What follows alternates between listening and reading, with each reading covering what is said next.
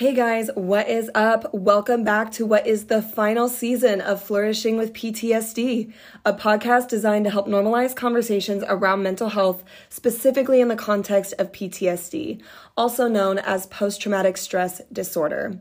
If this is your first time tuning in for an episode, first of all, I would like to personally welcome you. I do advise that since this is a final season that you do go back and listen to earlier episodes before listening in on these episodes. If you are a regular listener or someone who occasionally pops in for an episode here and there, welcome to you as well. My name is Manda. I am the host.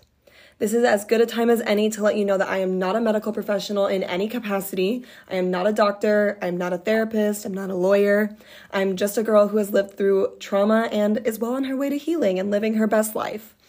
As always, I will put a general trigger warning on today's episode, so please take a moment to check in with yourself and see how you're doing and where you're at before you're deciding whether or not to continue.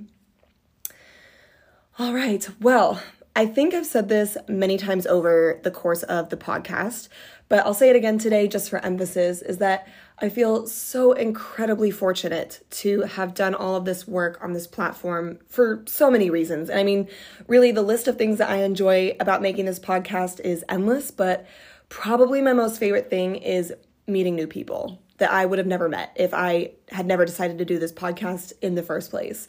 And now I have a whole new bar- ballpark of people that I get to call my friends. Um, I'm just I'm just so lucky. And again, as I started to draft out the final season, I wanted to make sure that the podcast had as much of a comprehensive reach as possible with as many voices telling their stories so that maybe if a listener couldn't relate to my story, maybe they could find hope and relation to another story and another voice. And again, the primary focus of this final season is how there's movement in our stories and how that movement is possible. And it I want to make sure that we talk about how trauma can impact a person on a series of levels, and most importantly, how people can discover and walk the path toward healing. So, uh, speaking of inviting other voices onto the podcast, I am joined today by someone who we haven't met on here before, and I'm so excited to hear alongside you, the listeners, their story and how they are walking their own path to healing in the aftermath of trauma. So, I would love to introduce to you all Lou, a survivor of CPTSD, also known as complex post traumatic stress disorder. She struggled with CP- CPTSD for over 40 years and found her path to healing through sound in its many forms. She is a trauma survivor. Over the span of her first 19 years, she would experience neglect, torture, threats made on her life, beatings, rape, and the deliberate emotional and mental invalidation. She went on to become a Reiki master, a certified emotional freedom technique and neuro linguistic programming practitioner, and is now a certified master life coach specializing in overcoming fear beliefs and finding self worth. She is the author of Tortured to Triumphant, her spiritual journey through complex PTSD, and an advocate for mental health because it all starts with what we are programmed to think. Lou, welcome to Flourishing with PTSD. How are you? I'm doing great, Manda. Thank you so much for having me on your podcast. I'm so excited to have you here. And I mean, gosh, what an introduction. I am already, before hearing too much of your story, I am in awe. I am inspired. I am grieving for you a little bit. And um, again, just that, that inspiration, it just fills me up with such a warm feeling. And I'm so excited to be talking with you today. Well, I'm excited to be here. Yeah. How are you feeling? How are you doing? Um, a little excited, a little nervous. I'm not used to this yet. This is only my second one, wow. second podcast. So yeah, well, that's kind of where I'm at right now. It's, take it away. Yeah. Well, I'm so excited to have you here and I'm so thankful that you have decided to go public with your story and to share it and that I'm also grateful that you are trusting the Flourishing with PTSD community and trusting me to uh, represent your story and display your story um, so that people can also be inspired and uh, hopefully relate in some ways to the journey you've been on. Well, it was one of the reasons for writing the book was in hopes that it would help others to start their journey of healing. And even if they're already in their journey of healing, maybe finding another tool another way of looking at things that would help them to progress even further along their line of uh, healing. Yeah, that's that's amazing. That is so incredibly amazing. Um, and okay, so Tortured to Triumphant, your book, that was published very recently, right? Can you tell us a little bit about that? Um, well, I'm not quite sure what you want to know about the, the actual aspect. There's, there was a lot of uh, reasons that book even came about. I had started writing, um, well, a little over 20 years ago. And because of, com- of course, at the time, I didn't know that I had complex PTSD because it didn't even, that therapy and even the definition hadn't even come about at that time. Um, PTSD was, was starting to be known, but it just complex PTSD hasn't really been hasn't even really started to take hold until 2018. And you think about that. When I first started writing the book, that was only three years mm. before the you know the psychiatric community and psych- psychological community that were willing to acknowledge that that existed. Um, I was misdiagnosed numerous times over the years. Um, it was very frustrating because mm, I did a lot of my own research. And I've always been one of those. I've, I've always felt that I was responsible for my health, and that included mental health. Mm. But I didn't have, I didn't have, I had a library. Mm. Didn't have access to a lot of the stuff you do now because it didn't exist, period. It wasn't there. Um, got heavily into self development in the early 90s. And that became my passion, to be quite honest about it. Um, that's it was a little before that that I that I started getting involved in different things with spiritual. But as far as mental health was concerned, there was quite the stigma back then. And I was that was one of the things that I had problems with that I was literally in, invalidated with was that I didn't know, I never knew what I was talking about. I, I, I was making things up. It was just my imagination. This is the type of thing I grew up with that really invalidated anything and just about everything I thought growing up well into my, well, well into my late twenties. Wow. Wow. Well, that is definitely the premise for not only a much needed book, but a great book. Absolutely. Oh, thank you. Yeah. Oh my gosh. And I'm so excited to get my copy. Um, and I I look forward to reading it and I look forward to getting to know you, the author, and you know, the the person behind the book. So um would you mind um and again it's totally in your wheelhouse sharing as much of your story as you are comfortable sharing with your CPTSD? Well, my CPSD, P, no, CPTSD, excuse me, um, started literally at birth. My birth mother wanted nothing to do with me. Um, matter of fact, I wouldn't know this until I was well into my 40s, but um, there were three other children besides me. I was the fourth in line. And um, apparently, my mother at that time didn't really care about taking care of any of us, which led us to be put placed in the care of her mother by the courts because of her neglect. Um, and then there was that. And then apparently my grandmother, it was, I, I was told years later when I started getting into therapy and stuff that generally when people get overwhelmed, especially in that type of situation, I mean, think about it, four kids, and she wasn't that well off. So it was pretty much a poverty situation for her, uh, trying to keep up with four kids and feeding and this type of thing and doing the work that she was doing. And um, apparently, she decided that I was her pretty much her punching bag. Um, that lasted, according to the paperwork, that lasted about eight months until one day she decided to um, set me on a hot stove eye and neighbors heard me screaming and called the police. And the minute they walked in the house, they picked me up and took me out. I was tied up. I had, there was blood and stuff around my mouth. Uh, they bruising. And um, I spent my third birthday in a hospital. Um, during during the hospital stay, they discovered that I had a heart murmur. I was very malnourished, um, more bruising. Of course, you know the burns from being sat on a hot stove eye, and um, after that, they wouldn't. Of course, they wouldn't let me go back, and so they put me in an adoption center where my future parents would find me, and basically, I was led into a life of servitude um, I became the one who did the dishes, did the cooking. I, I distinctly remember at six and seven years old standing on a step stool to be able to iron, to do dishes, to start cooking, to do laundry. Um, anything and everything to do with keeping up with the house. Um, I was trained to do all of it because um, my adoptive mother apparently had cancer shortly after they um, they got me. I, they already had one other daughter that they had adopted. She was not my she was not one of my actual blood sisters.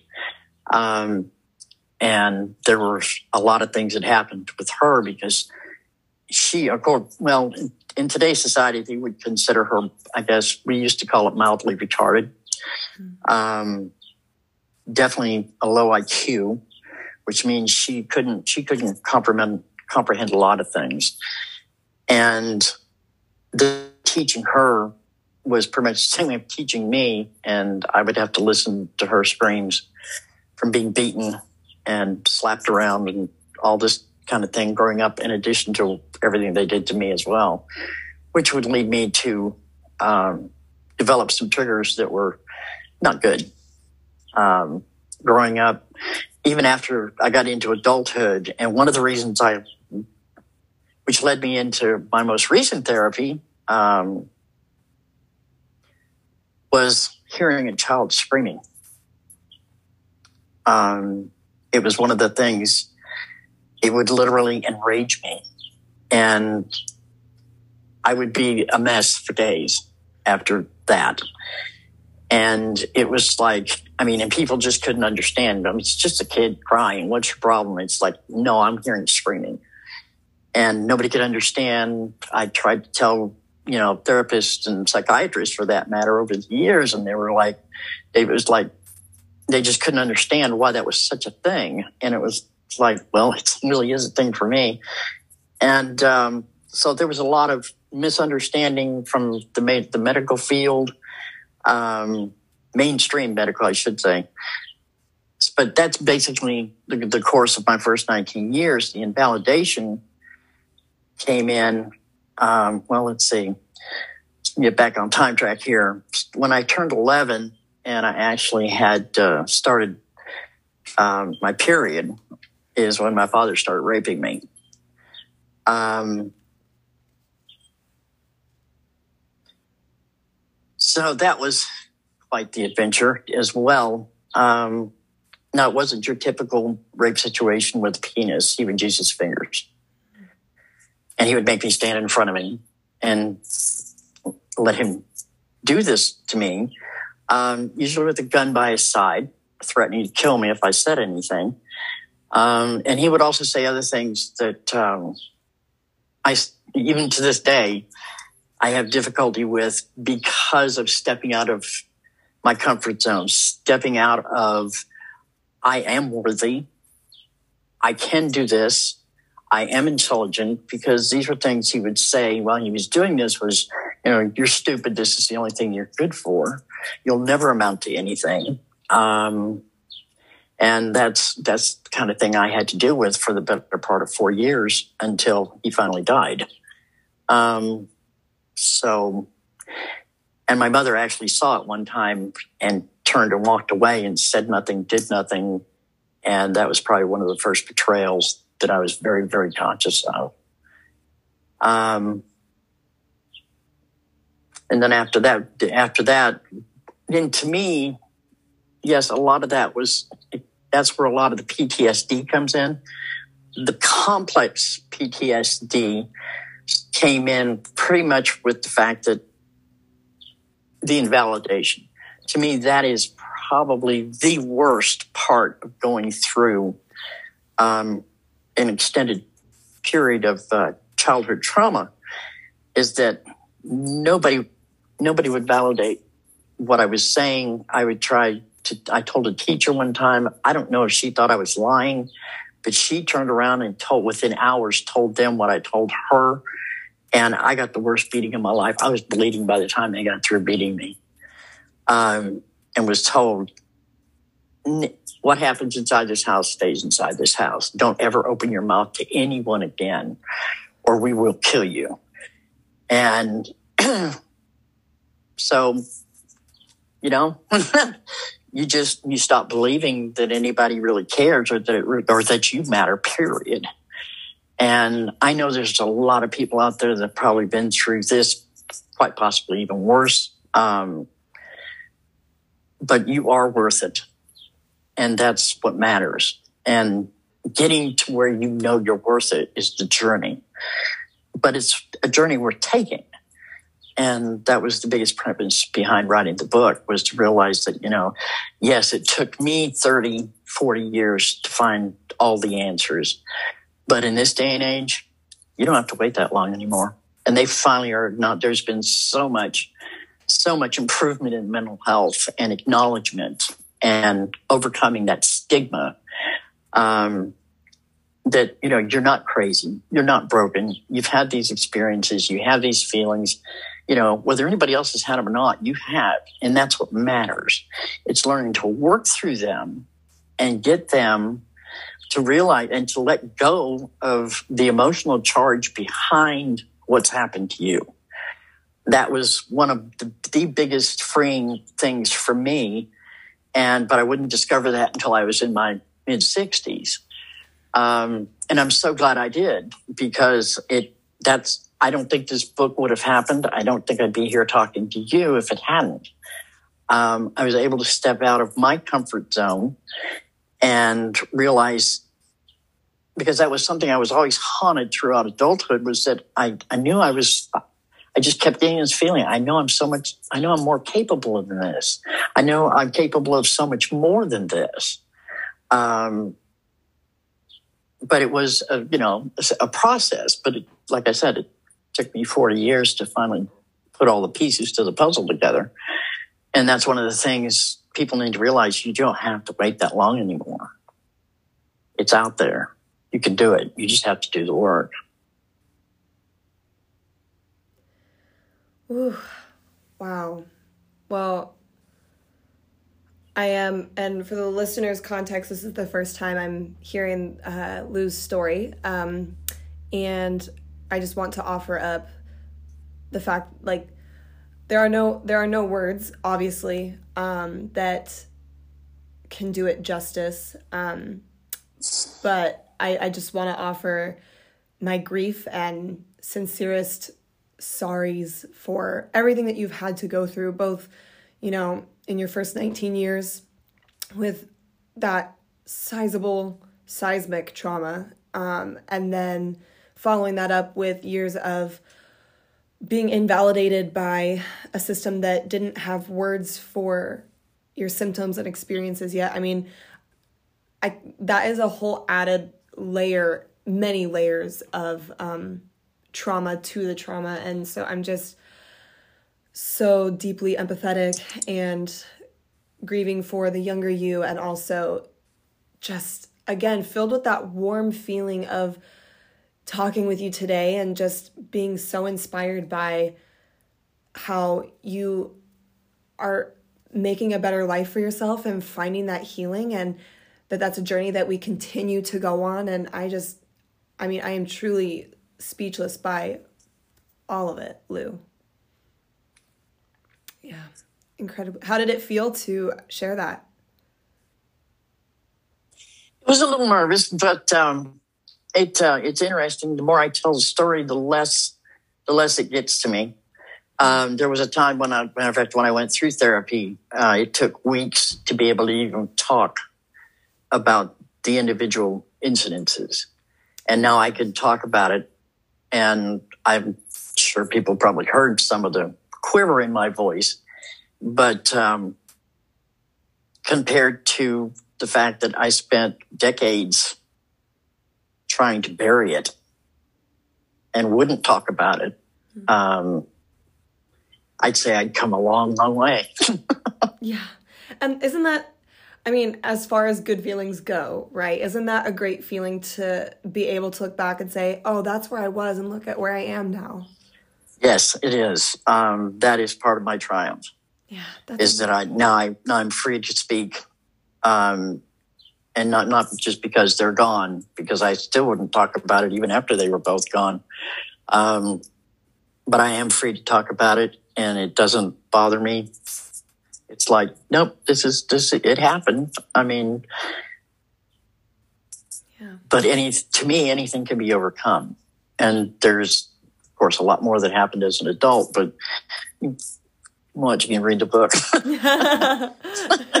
I, I very much am looking forward to reading your book. Absolutely. Um, so, can you just remind people, because it's been a minute since I've had someone on the podcast with CPTSD rather than PTSD. Would you mind just explaining the difference between those before we continue on? Um, one of the little PTSD is basically um, it's a it's, it's a singular incident for the most part. Um, although the guys that went over to Vietnam, and I knew quite a few when I was younger, um, had continued serious PTSD moments. Um, basically, very traumatic, very um, affects the body, the nervous system, and a lot of times the emotions that are invoked because of the incident, and it, it can be a car crash, um, you know, seeing somebody die, being involved in a shooting, um, this type of thing. Um, complex PTSD is extended trauma over a long period of time. I personally think that anybody that's been in a war situation for any length of time suffers from both because they, they you have to deal with the aftermath, you have to confront um, constant trauma shock um, that, that, happens when you're presented with something. Um, for complex PTSD, one of the things they add is that it usually is does involve the invalidation, um, especially for children because of the way they've been treated growing up, and they consider that by far um, the worst part of going through complex, developing complex PTSD. It's is the invalidation, and it doesn't have to be words. It can be lack of words. Um, one of the things that I had to deal with was what I called the silent treatment, and so if I did something that my mother didn't like or didn't agree with, um, she could go. She could go days, sometimes weeks without even acknowledging my existence. And it didn't matter where I spoke to her or not. Wow. Wow.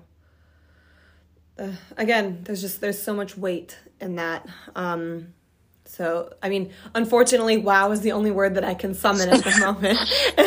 well, so. you know, that, um, you know, it's, it's interesting since I've written a book and I have spoken with a lot of people, and um, they're they're like, they're, it's kind of like, how did you survive that?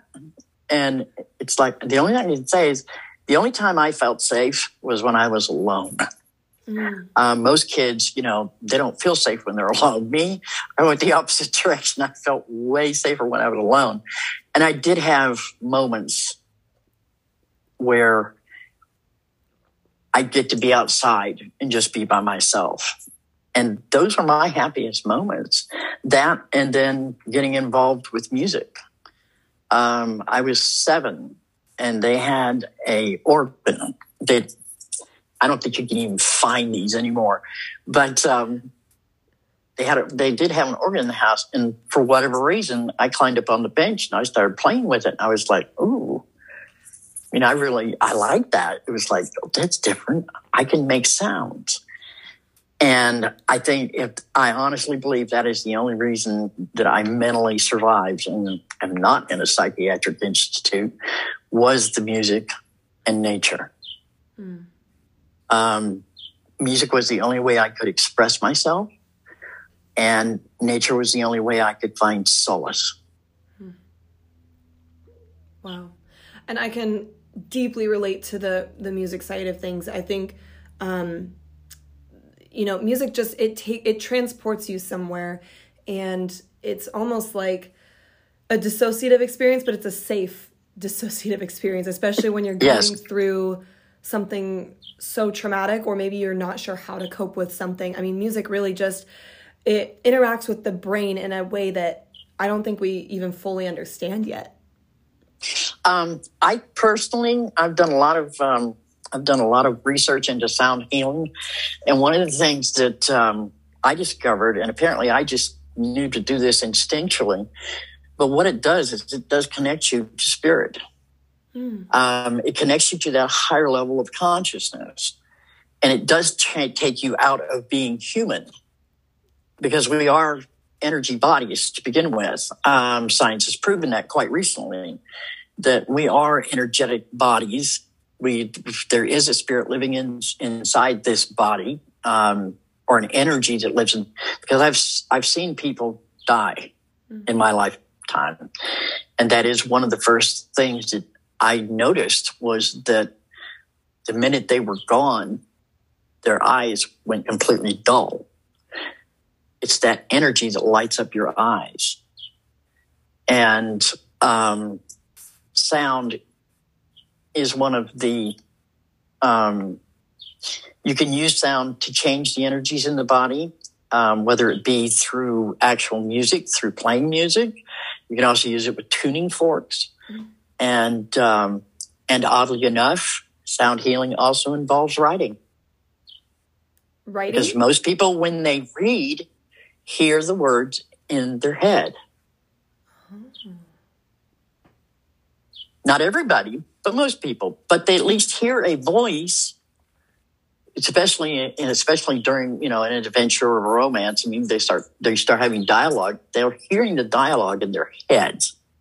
Most people don't realize they're doing this, but if you stop and you you you you experiment with it a little bit, you'll figure out which you know which one you do. Some people see the words in their head, but most people, we actually hear the words that we're reading. Yeah. Yeah. And absolutely. so that's, you know, it's, it's what I, I was like, wow, okay. that's different. But I've always been a writer. Um, I started writing when I was 11 and again, that's that sound and it's a combination of sound and light. And I think that was another release for me because I did a lot of writing back then. And um, God, I had hundreds of poems, um, just writings about different thoughts about what I had about certain things. Um, now, while I was still at home, I never, I never wrote anything about them because I knew she'd find it. she had this wonderful way of not caring about one's privacy. Um, so I would never do that. But um, I wouldn't do that until later on when I knew she was nowhere around where she could do anything about it. Um, but I think that also helped me to work through a lot of stuff in my own head along the way. But I knew there was, I knew I, I needed to do more. I just didn't know where to find it. Hmm. Hmm. Okay. Our meeting is has about two and a half minutes. Can you see the countdown? No, I don't see any countdown. Okay, so it has about two and a half minutes. So I gave a little pause there just to help with the editing of the splicing that I'll do. So I'm gonna go okay. ahead and recreate a meeting and we'll come in and we'll go right into the next question. I, I thought that was a perfect bridge there. So when we come back, we'll talk about um, you know, there's a spiritual element that you have as part of your journey. Would you mind speaking to that a little? So we'll okay. we'll go into that. Does that sound good? Okay. Okay. And how are you doing? How, how, you how do I do I need to cut? All right. Um so you know, you talk a little bit about a spiritual element in your story. Um is there like something that you can speak to about that, something about this spiritual element um, that you've mentioned? Well, actually, there's been numerous incidences. Um, I remember when I was seven, um, actually, I was probably still six that summer because my birthday isn't until late summer. Um, we had gone up to my mother's sister's home up in uh, Massachusetts, and um, we had been.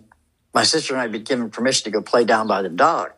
Um, And I remember we were, I was pushing, I was, I was going out into the water and I was hanging on to the pillars of the dock. Well, the pillars of the dock were kind of slick, and every once in a while I would slip, and I, and I would, of course, go down underneath the water, but I would hit bottom and then push myself back up and then grab hold of the pillars again. Well, I got about uh, three fourths of the way of the length of the dock, and this happened again. And only this time I kept going down. Couldn't find bottom. Um, needless to say, I kind of panicked, and I felt the water coming into my lungs, and I just felt myself sinking. And then all of a sudden, I see this beautiful white light coming down, and I remember I'm reaching for it. And the next thing I know, I'm in a bed in my aunt's house and it's dark outside. So obviously I'd been out for quite a while. Um, and I'm, and it was like, I knew, I knew there, I, at that moment, I knew there had to be something more. Course, in a six year old's brain, that's, you know, what do you do with that? Um, I tried talking to my mother about a lot of different things that I would see and feel. And I was told it's just your imagination. You don't know what you're talking about. And uh, that's, that can't be real. And, um, but that was probably one of the most intense at that age. Um, another thing that I had happen is I was, again, I was by myself and, um, I had a little red wagon and I used to love to just lay in that little red wagon well, this particular time I laid in that little red wagon and I just totally relaxed, closed my eyes, totally relaxed. And the next thing I know, and I don't know how else to put this into words, it was like I, I felt like I had literally become one with the planet because I could feel it moving. Now this, now this one kind of jolted me a little bit. It was like, what just happened to me? And, um, but I never forgot it. Um, and maybe that's probably why I have this connection with Mother Nature so strongly.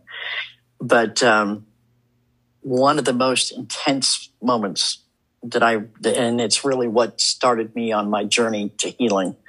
I was going to commit suicide, and um, I had already put a gun to my head and had decided, no, that that that could not, that may not do the job.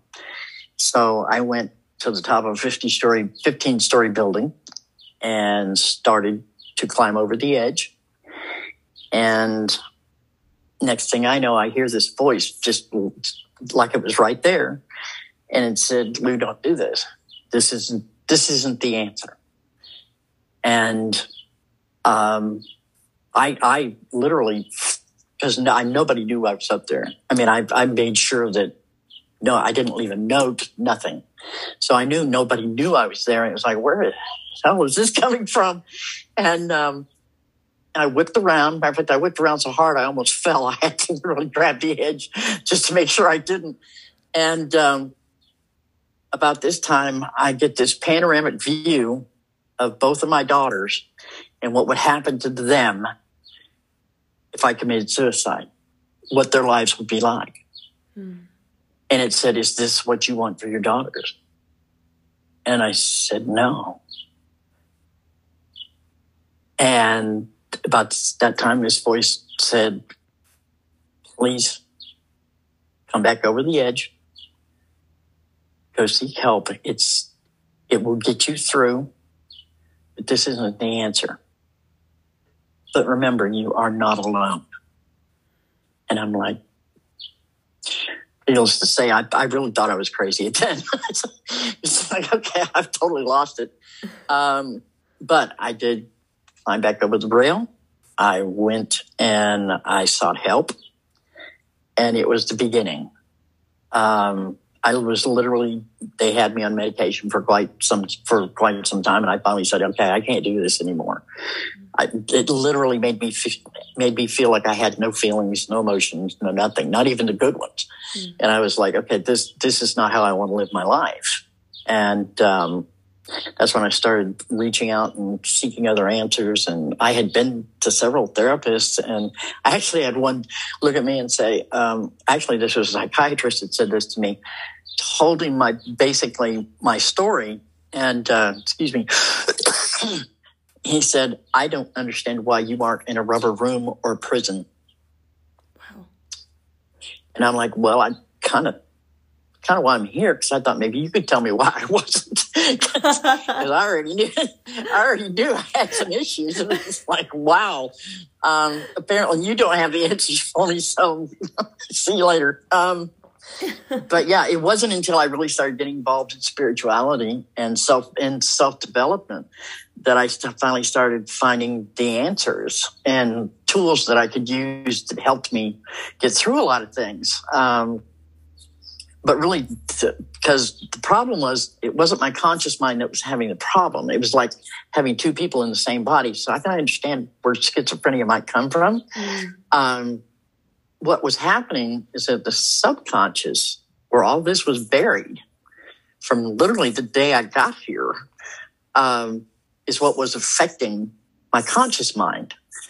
And until you deal with all that, it's it's really difficult to stay conscious, mm. to not get caught up in those uh, buried emotions. Because what that does is it, it, when you bury those memories, what you're doing is you're bearing the emotions that go with them, and they store themselves somewhere in your body. And what that does eventually is cause physical problems, causes additional emotional problems. It becomes a self fulfilling prophecy because that's what you're thinking in the background. And the subconscious pretty much controls everything. I mean, you don't have to think about breathing. You don't have to think about beating your heart. Um, none of that stuff. Well, all those thought patterns that you're indoctrinated with when you go through a lot of trauma, it also becomes automatic. So until you bring that up and allow yourself to let go of that emotional charge, it continues to affect you throughout the throughout your entire life. I mean, I can see it I can look back on my life and see why different things happened the way they happened and why I drew certain people to me that I had that certainly were of no benefit to me. Um, because it was my, my unconscious was basically fulfilling its the prophecy of what I was told for better part 20 years. Wow. Wow. That- but the spiritual aspect is what saved me. That's what drew, that's what, that's what helped bring me out.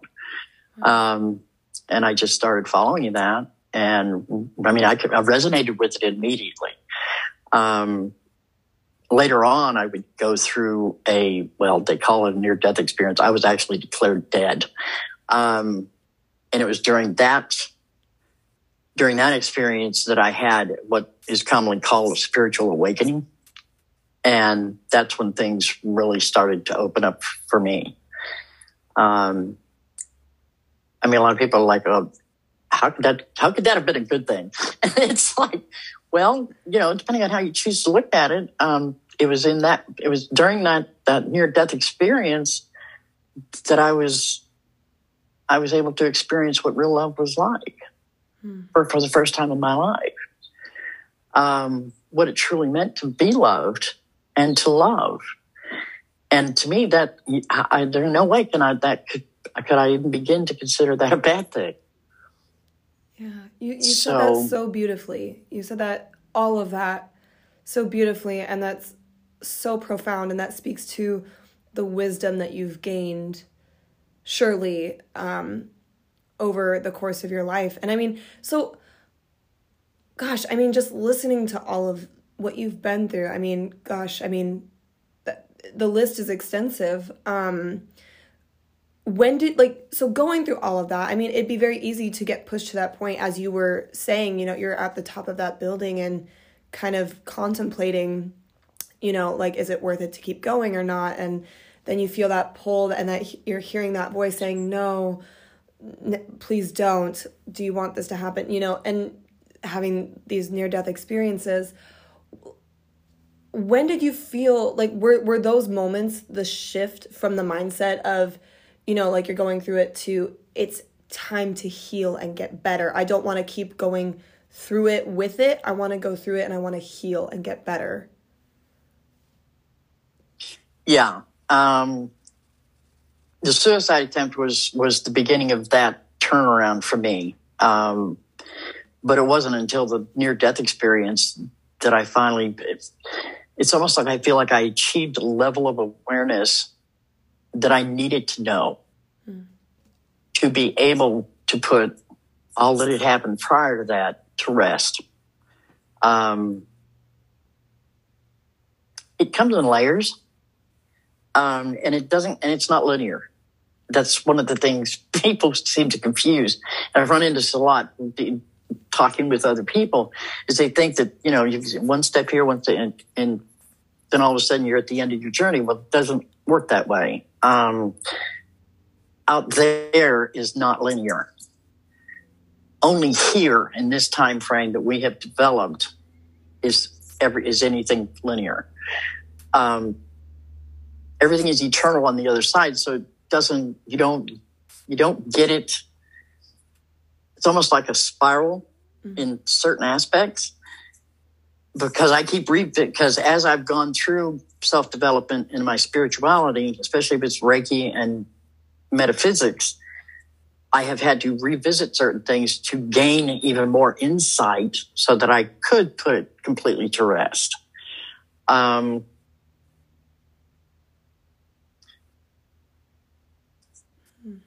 I'm not sure how else to explain that at this point. Um, I can give an example if you'd like.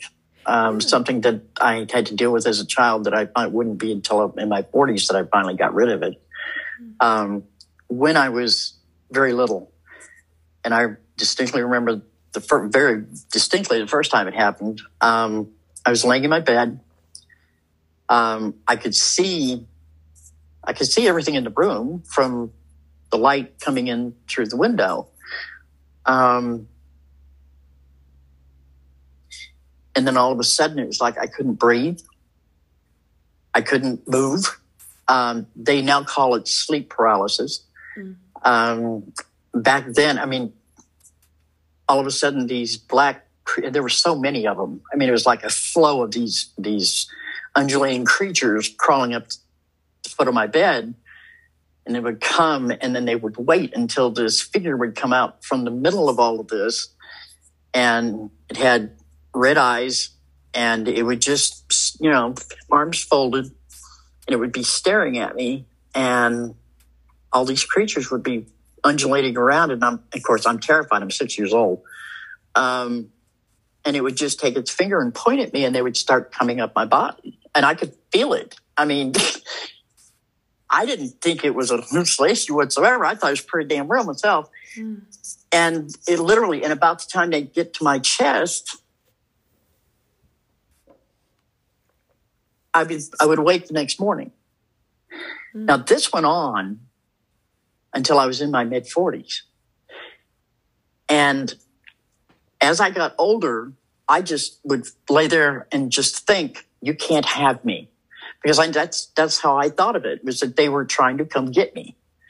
Um, I thought of it more as, as Satan, hell, come to get me type of thing. I was raised Catholic, so that's to be expected. Mm-hmm. But it wasn't until I got into metaphysics that I actually got an answer to how to get rid of them. And it's called calling.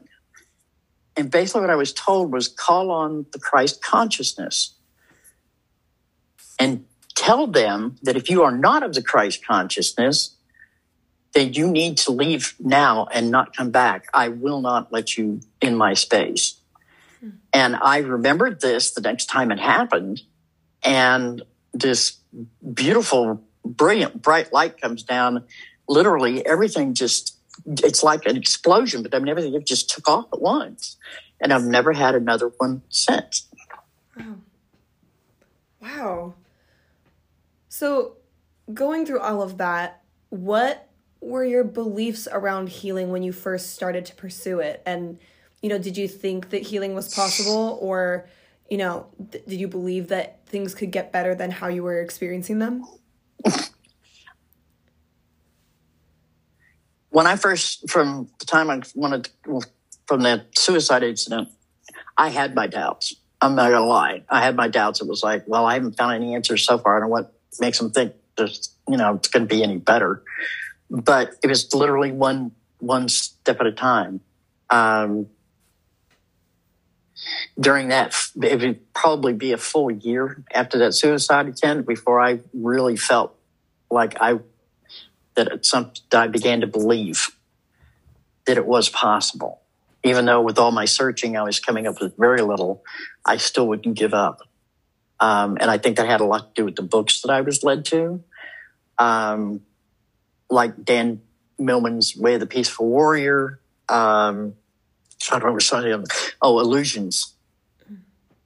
Uh, another great book, and it's still around, by the way, and still very valid. Um, Illusions. Wow, I'm going blank. That's okay. That's okay. That's okay. Yeah. Okay. So you felt like, and I, am just echoing back. I'm not trying to put words in your mouth, but what I'm hearing you say is that um, you had some doubts for a while. You know, you're going, th- you're in the thick of it, right? You're in the thick of you know this aftermath, and you're feeling potentially at your worst point, and then you get that pivotal moment, right? And then you're thinking, you know, like I'm not really sure, but clearly, like maybe it's like I'm still here for a reason. Might as well shoot my shot. Yeah you know, why did they come and, and do that? Why did they, they found the one thing that would, that would make me stop. Mm. Because at that, because up to that point, I did, I couldn't find any reason not to. Yeah. I mean, I, I didn't just stand at the abyss and look in it. I let myself fall in. Yeah. Yeah. That's kind of how it feels, huh? Yeah. Yeah, exactly. that's how it felt to me. Yeah. Um, so you finally decide that you're ready to do some healing work and you're you're looking around, you're reading books, you know, things like that. What kind of work have you done to pursue healing? What did that look like for you? Um, initially, I, I back then hypnotherapy was a was a big thing, and I tried doing regression therapy. Um, Would you mind explaining what regression therapy is? Well, basically, what they do is is they put you into a deep trance state and then they walk you back through your past mm. to to try and remember, you know, details and what you what you think about it and you know what you were feeling to help try and release it. Not a fan.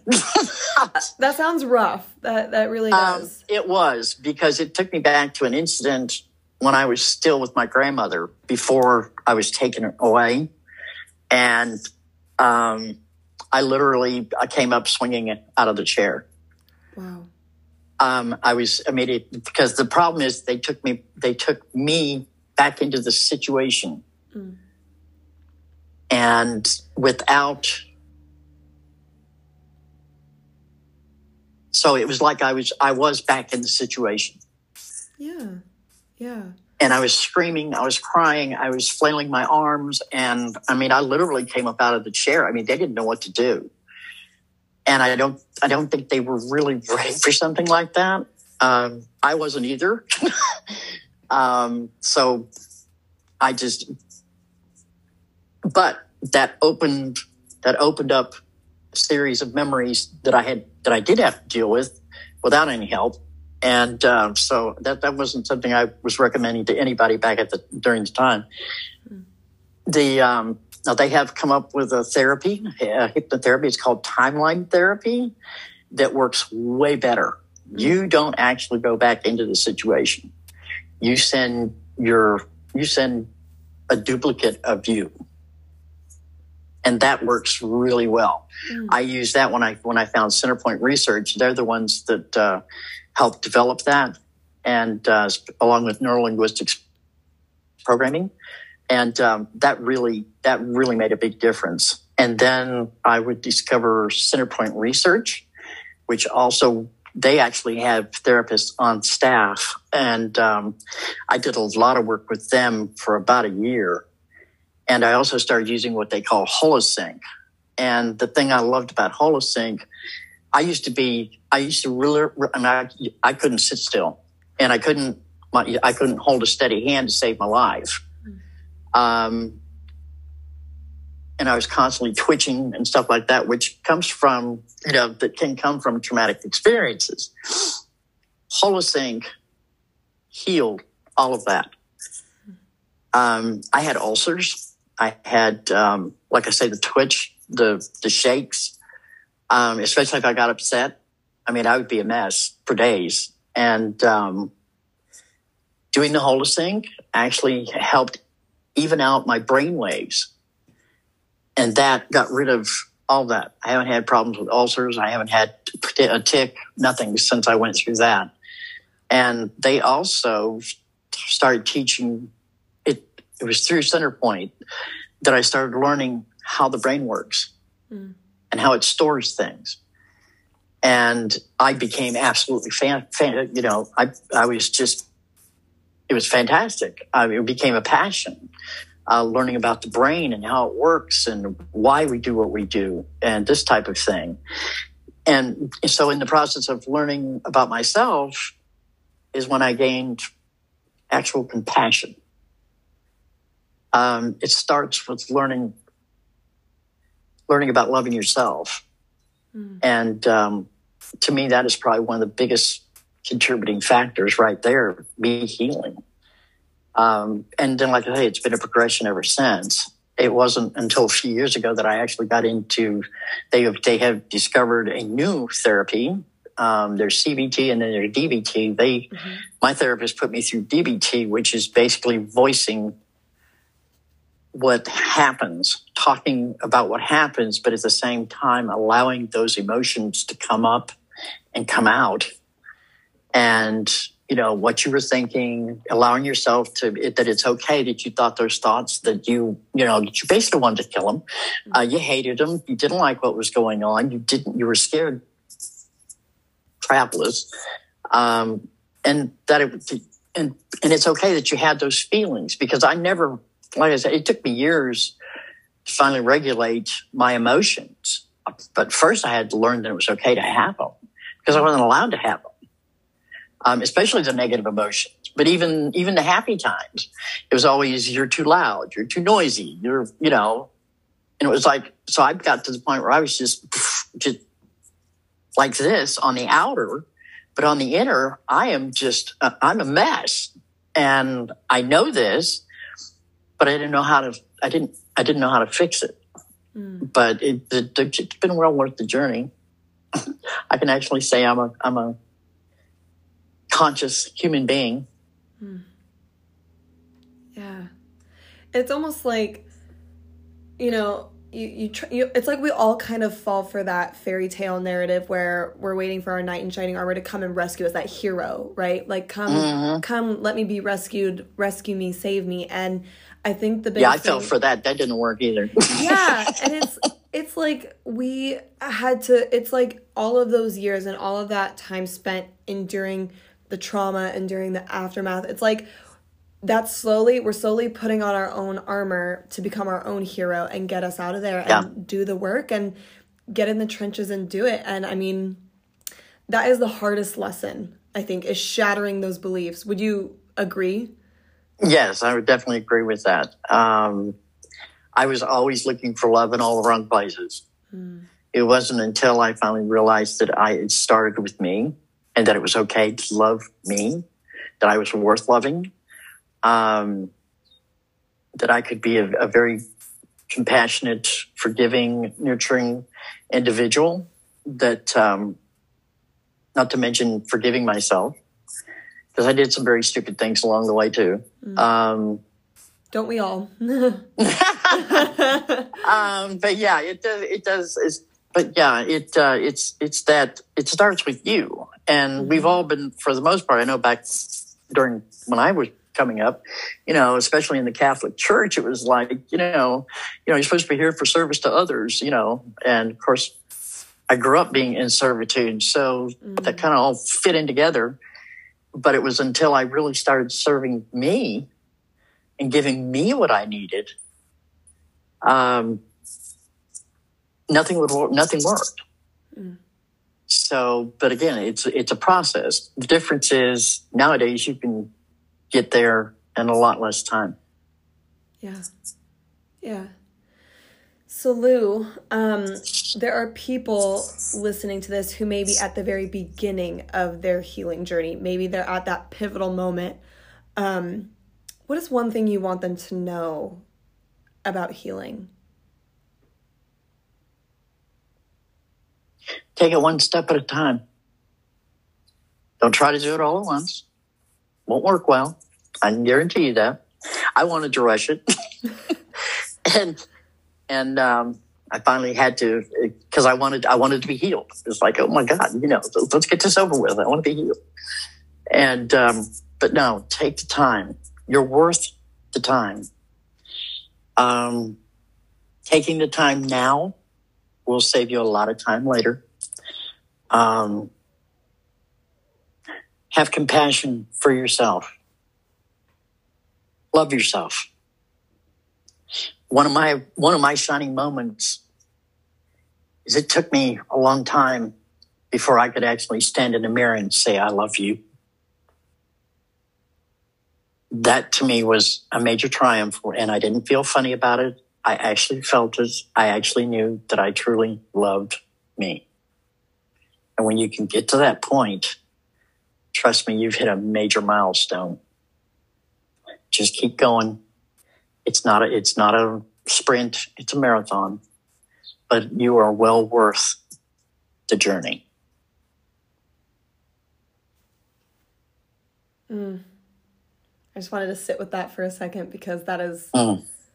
So true. So true. So, um, for all of you listening out there, make sure you get a copy of Tortured to Triumphant. Lou clearly has an incredible story with so many different avenues on how to approach healing and um, a variety of trauma that had to be overcome. And I know that I'm just I'm just sitting on the edge of my seat waiting for my copy to arrive. And um, Lou, thank you so much for being here. Thank you for sharing your story and being so incredibly vulnerable and you know assisting the goal of the podcast which is to reach people. And i i think that you have definitely helped me do that in a way that i alone could not have done. So thank you so much. Thank you amanda for having me on. Yeah it's been an absolute pleasure. Um so are you working on anything else that people should be on the lookout for where can people find you how's that all going well, I'm working um, on getting my site ready. Um, I'm going to be doing a pre-launch pretty soon. Um, the site is spiritbrainplay.com. And you'll get to, to take a quiz and see where your feelings of self-worth and self-esteem are. Um, and then I'm going to be asking you to do a survey to, to let me know where you're at so that I can better um, what's the word I'm looking for? Build a course based on what you need now. Mm. And there will be more to follow. Um, I already have several several articles and several blogs ready to be posted. So there's definitely more to come. That is so exciting. Awesome. And as soon as all that comes out, I will be adding that to the podcast details so that you can just click right on there. Um, and again, also on the Flourishing with PTSD uh, Instagram, flourishing.with.ptsd. So, okay. Yeah, that's so exciting. So, thank you all so much for being here. As always, thank you for listening. I hope that it continues to be a source of comfort knowing that you are not alone in what you are going through and that healing is absolutely possible and that it won't be like this forever. Your pivotal moment could be right around the corner. So, hang on, hang in there. I hope that the podcast continues to be a source of education around topics like this in a way that's approachable and accessible to everybody, and that this podcast is accomplishing my goal, which is ending the stigma around mental health struggles one conversation at a time. Talk soon. Bye.